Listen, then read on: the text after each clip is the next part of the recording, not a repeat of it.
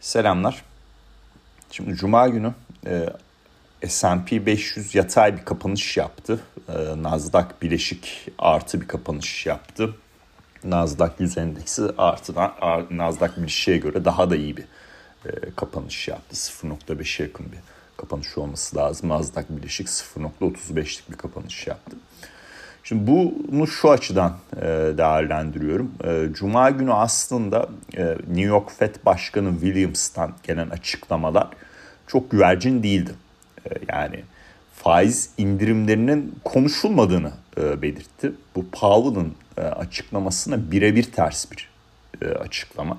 Ve Mart ayında bir indirim olasılığının, bir indirim fiyatlamasının çok erken, premature olduğunu belirtti. Şimdi bu Mart ayı konusuna katılıyorum. Benim de beklentim Mayıs ayında olacağı. Yani belki Mayıs'ta da pas geçerler bilmiyorum ama şu an için e, bas senaryomu Mayıs üzerine kuruyorum. O zamana kadar e, işte eğer barınma maliyetlerinde de e, sert bir geri çekilme görürsek e, bence çekirdek tarafın rahatlayacağı anlaşılacağı için reel getirilerin kontrolü amacıyla bir, bir tane indirim yapılması gerekebilir. E, ikinci bir nokta e, daha böyle e, ya Fed'i bence çok e, alakadar etmeyen ama e, bu piyasada çok konuşulacaktır politik taraf. Yani ABD'de Kasım ayında seçim olacak. E, faiz indirimlerini yılın ikinci yarısına tamamıyla yüklediğiniz zaman e, bu baya bir e, ses getirecektir. E, niye e, böyle bir şey yapıyorsunuz seçimler öncesi vesaire diye. E, dolayısıyla bir miktar yıl içine yaymak eğer indirim yapılacaksa ki reel getirileri kontrol amaçlı yapılması e, makul gözüküyor. Bence mantıklı olur. E, bunu söylerken şunu da hesaba katalım. Geçen hafta perakende satışlar verisini aldık. Veri hani manşette beklenti üstündeydi. Kontrol grubu da işte beklenti üstü olsa da bir önceki ay aşağı revize edip birbirini dengelemiş. Ama ağırlıklı olarak satışların e-ticaret tarafından geldiğini görüyoruz. Yani non-store sales'tan geldiğini görüyoruz. Bu da şu demek oluyor. E, tüketiciler e, fırsat arıyor. Bargain hunting diye bir şey e, söz konusu. Demek ki her fiyat e, seviyesinde alım yapmıyorlar. E, tatil sezonunda e, iskontolu, e, indirimli ürün ürünleri daha çok e, yakalama arzusunda alışveriş yapıyorlar. Bu da iyi. Ne açıdan iyi? Tüketim birdenbire çökmüyor ama e, fiyat tarafında çok daha hassas e, davranıyor. Şimdi bu da tabii dönüp dolaşıp endekslere olumlu yansıyor. Yani reel getirilerin kontrolü amaçlı indirim, faiz indirimi durumu söz konusu. Aynı zamanda tüketim detaylara baktığımız zaman yavaşlıyor ama çökmüyor. E, daha hassas bir tüketim durumu söz konusu. E, bu da e, işte şirketlerin hisse başı karlılıkları konusunda çok ciddi bir sert bir aşağı revizyona neden olmuyor. 10 yıllıklarda geri deyince, iskonto oranında gelince endekslerde yükselişler devam ediyor. S&P 500 7. haftayı da artık kapattı arkadaşlar. Yani hani Dow Jones Sanayi Endeksinde rekor kapanış gördük. Ee, işte Apple'da rekor seviye gördük. Ee, artık S&P 500'de de rekora çok yakınız. Son iki haftada bakalım ben çok risk algısının değişeceğini düşünmüyorum. Ya son iki haftada bir e, yeni e, rekor görürüz e, ya da yılın ilk yarısında, ilk çeyreğinde pardon erken zamanlarında bir yeni bir rekor seviyesi görüldü diye düşünüyorum. Ee, şimdi tabii bu e, Williams'ın açıklamaları e, yani e, Powell kadar güvercin olmasa da bir türlü getirileri yükseltme noktasında da hareketliliğe neden olmuyor. Yani Williams'ın açıklamaları sonrası 10 yıllıkların getiri bazında yukarı yönlü artı bir kapanış yapmasını beklerdik. Yani 3.90'da açıklama geldi diyelim örnek veriyorum 3.95 kapatabilir. Halbuki öyle bir şey olmadı. E, getiri düşüşü devam ediyor. Piyasa bu tarz açıklamalara pek inanmıyor. Fiyatlamayı da bu şekilde yapıyor. Keza e, Cuma günü Rafael Bostik e, ve Glossby tarafından da açıklamalar vardı. O açıklamalara baktığımız zaman e, yani faiz indirimi tarafı konuşulmuş ama zamanlaması ile ilgili soru işaretleri var gibi gözüküyor. Yani e, gene suyu oldukça bulandırıyorlar. Biz tutanakları okuyacağız. Tutanaklar geldiği zaman her şey daha netleşecek arkadaşlar. Tutanaklarda biliyorsunuz e, ben e, işte ekonomistlerin e, ekonomik beklentileri vesaire daha çok önemsiyordum. Çünkü yani kararla ilgili Powell'ın açıklamaları, basın toplantısında birçok üyenin konuşması vesaire o karar metnine dair sinyalleri veriyordu.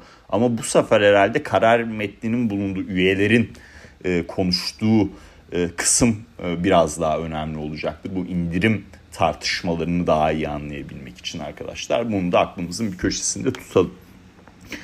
Şimdi e, 7 haftadır artı kapatan S&P 500 e, ve işte gidip e, S&P 500 borsa yatırım fonu e, uzun vadeli ABD tahvillerinin bulunduğu e, işte hazine tahvillerinin bulunduğu borsa yatırım fonu TLT e, yüksek getirili şirketlerin tahvillerinin bulunduğu borsa yatırım fonları işte HYG ve LQ'de bunun dördünün toplamının performansına baktığımız zaman 8 haftadır artıdayız arkadaşlar.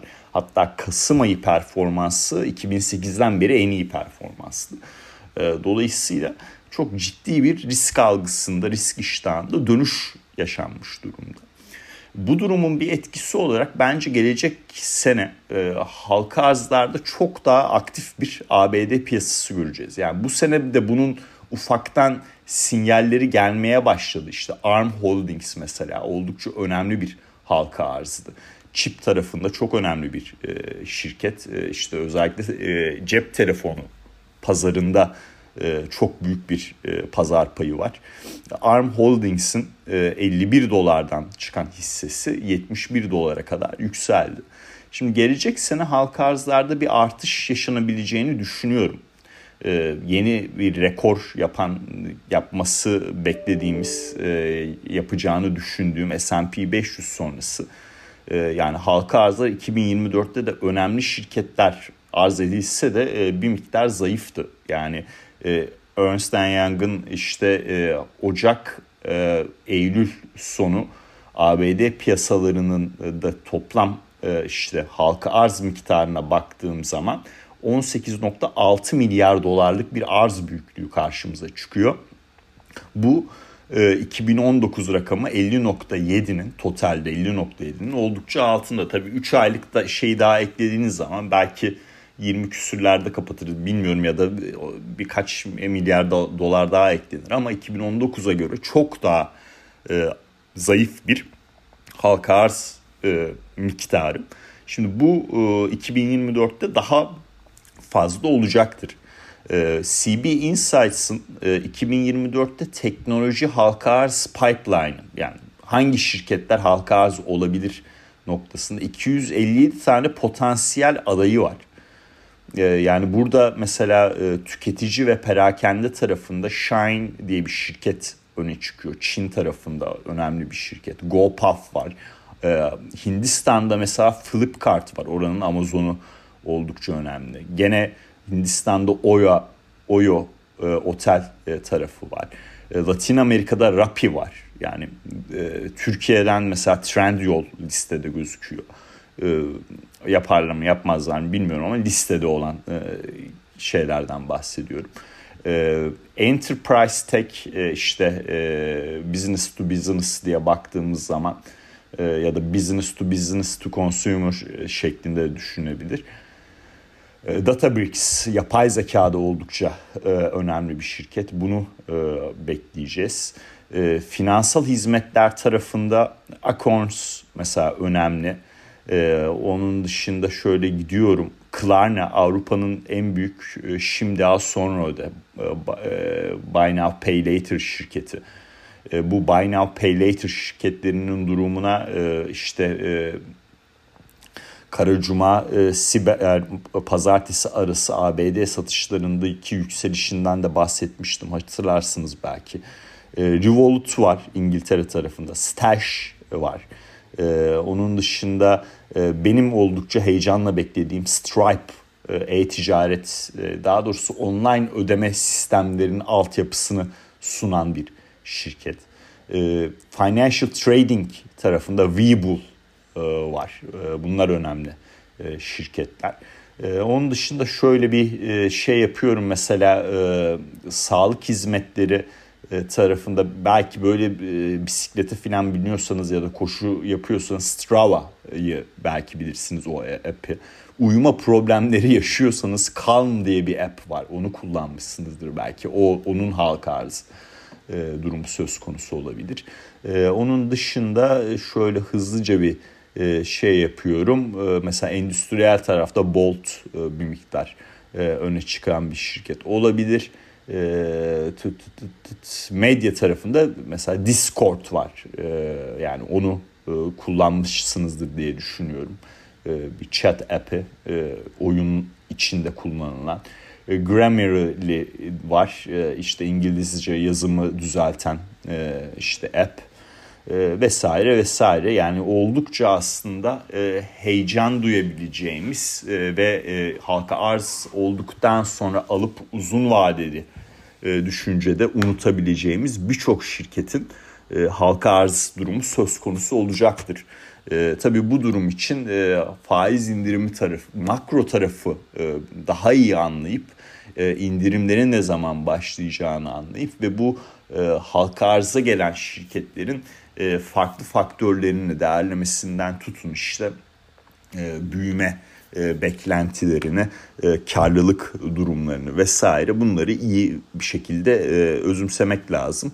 Ama 2024 e, yeni teknoloji şirketi halka arzları açısından iyi bir dönem olacak gibi gözüküyor en azından şu noktada. Yani 2023'te bir miktar bu başladı işte Instacart'tan, Klaviyo'dan ve Arm Holdings'ten e, başladı ama e, yeterince gelmedi. Hatta bu halka arzların gelmesiyle beraber, gelme beklentisiyle beraber mesela Goldman Sachs'ı ben öne çıkarmıştım. O böyle e, Eylül Ekim arası iyi performans etmedi ama orada da çok iyi bir e, toparlama var. E, halka arzlar geldikçe underwrite eden e, şirketler de olumlu tarafta ayrışacaktır. Şimdi e, gelelim e, Cuma günü önemli bir değişken olan ters repo miktarı. Yani ters repoda e, bu genel olarak piyasadaki likiditeyi takip etmek için izliyorum bunu biliyorsunuz. 700 milyar doların altına indik arkadaşlar. 683 milyar dolardayız. Yani e, 30 Aralık'ta yani Aralık sonunda 2022 Aralık sonunda 2,5 trilyondu bu. Bu aşağı doğru gittikçe piyasa likiditesi olumlu etkileniyor. Ee, diğer taraftan e, ne oluyor derseniz e, Fed'in bilanço azalım e, süreciyle ilgili olarak gelecek sene full yıl tam, tam yıl tamamlayabilir mi soru işaretleri de e, oluşuyordur tabii. Bu da ayrıca e, takip etmemiz gereken bir süreç olacak. E, bu hafta arkadaşlar bugün Almanya'dan IFO e, verileri gelecek. E, onu takip edeceğiz. İşte Euro dolar tarafı açısından önemli olacak. 1.09'un üstündeyiz. Beklenti üstü rakam aldığımız takdirde işte e, 1.09 seviyesini korur diye düşünüyorum. Tekrardan 1.10'a doğru yükseliş yaşarız diye düşünüyorum. E, bu hafta e, yani Avrupa'dan CPI tüfe verilerini İngiltere'den tüfe e, verilerini alacağız. E, bunlar önemli olacak. Geçen hafta işte hem e, İngiltere Merkez Bankası'nın hem Avrupa Merkez Bankası'nın toplantıları vardı. Powell kadar güvercin değillerdi ama bir noktada onlar da indirime başlayacak. Şu anda kim daha önce indirime başlayacak, kim daha fazla indirim yapacak bunlar piyasada düşünülüyor. Cevap bulunmaya çalışan sorular noktasında. ABD tarafındaki ekonomik verilere baktığımda 3. çeyreğe dair 3. E, ve son revizyonu alacağız e, ve e, Fed'in ana enflasyon göstergesi olan PCE verisini alacağız arkadaşlar. Mesela PCE'de manşet rakamda şu anki beklentiler %3'ten 2.8'e gerilemesi. Çekirdek rakamda da 3.5'tan 3.3'e gerileme şeklinde. Yani dezenflasyon sürecini daha iyi anlamanız için e, söylüyorum bunu. Şirketler tarafına geçecek olursak e, FedEx'in e, yarın seans sonrası bilançosu var. Global ekonominin gidişatı için önemli. E, ve e, ondan sonra 20'sinde seans sonrası Micron Technologies bilançosu var. E, 21'inde CarMax ikinci el araç piyasasını anlamamız için o var. E, ve e, şuradakine de bakalım. Yani karnaval var ama yani o çok spekülatif bir hisseye dönüşmüştü. O yüzden çok şey yapmayacağım. E, Nike var e, 22'sinde. E, bu önemli olacaktır. E, 22'si kapanışında Nike bilançosu. E, oraya da e, bakacağız. Genel olarak gidişatı e, işte spor ürünlerinde ki gidişatı, global ekonomik gidişatı Nike dünyanın her yerinde satıyor biliyorsunuz. O tarafı biraz daha iyi e, anlamak adına. E, şu, yani buna bu dediklerime ek olarak sadece bir de şeyi söyleyeyim hani Hindistan endeksi bu sene yani rekor seviyelere gitti ama Çin tarafı çok kötü. Yani e, MSCI Çin %14 e, aşağıda. Bu gelişmekte olan piyasalara ya nasıl işte S&P 500'de boğa piyasasının e, daha sağlıklı bir yapıya kavuşması adına takip ettiğim detay kalemler var. E, Russell 2000 e, işte S&P 500 eşit ağırlıklı ve şey gibi e, ARK İnovasyon Fonu gibi. Aynı şekilde gelişmekte olan piyasalara girişlerin devamı açısından yani ilk çeyrekte Çin tarafında iyi bir performans görmemiz olumlu olur arkadaşlar. Onu da bir dip not olarak paylaşmak isterim. Aktaracaklarım bu kadar uzun bir kayıt oldu. Kusura bakmayın. Herkese iyi haftalar dilerim.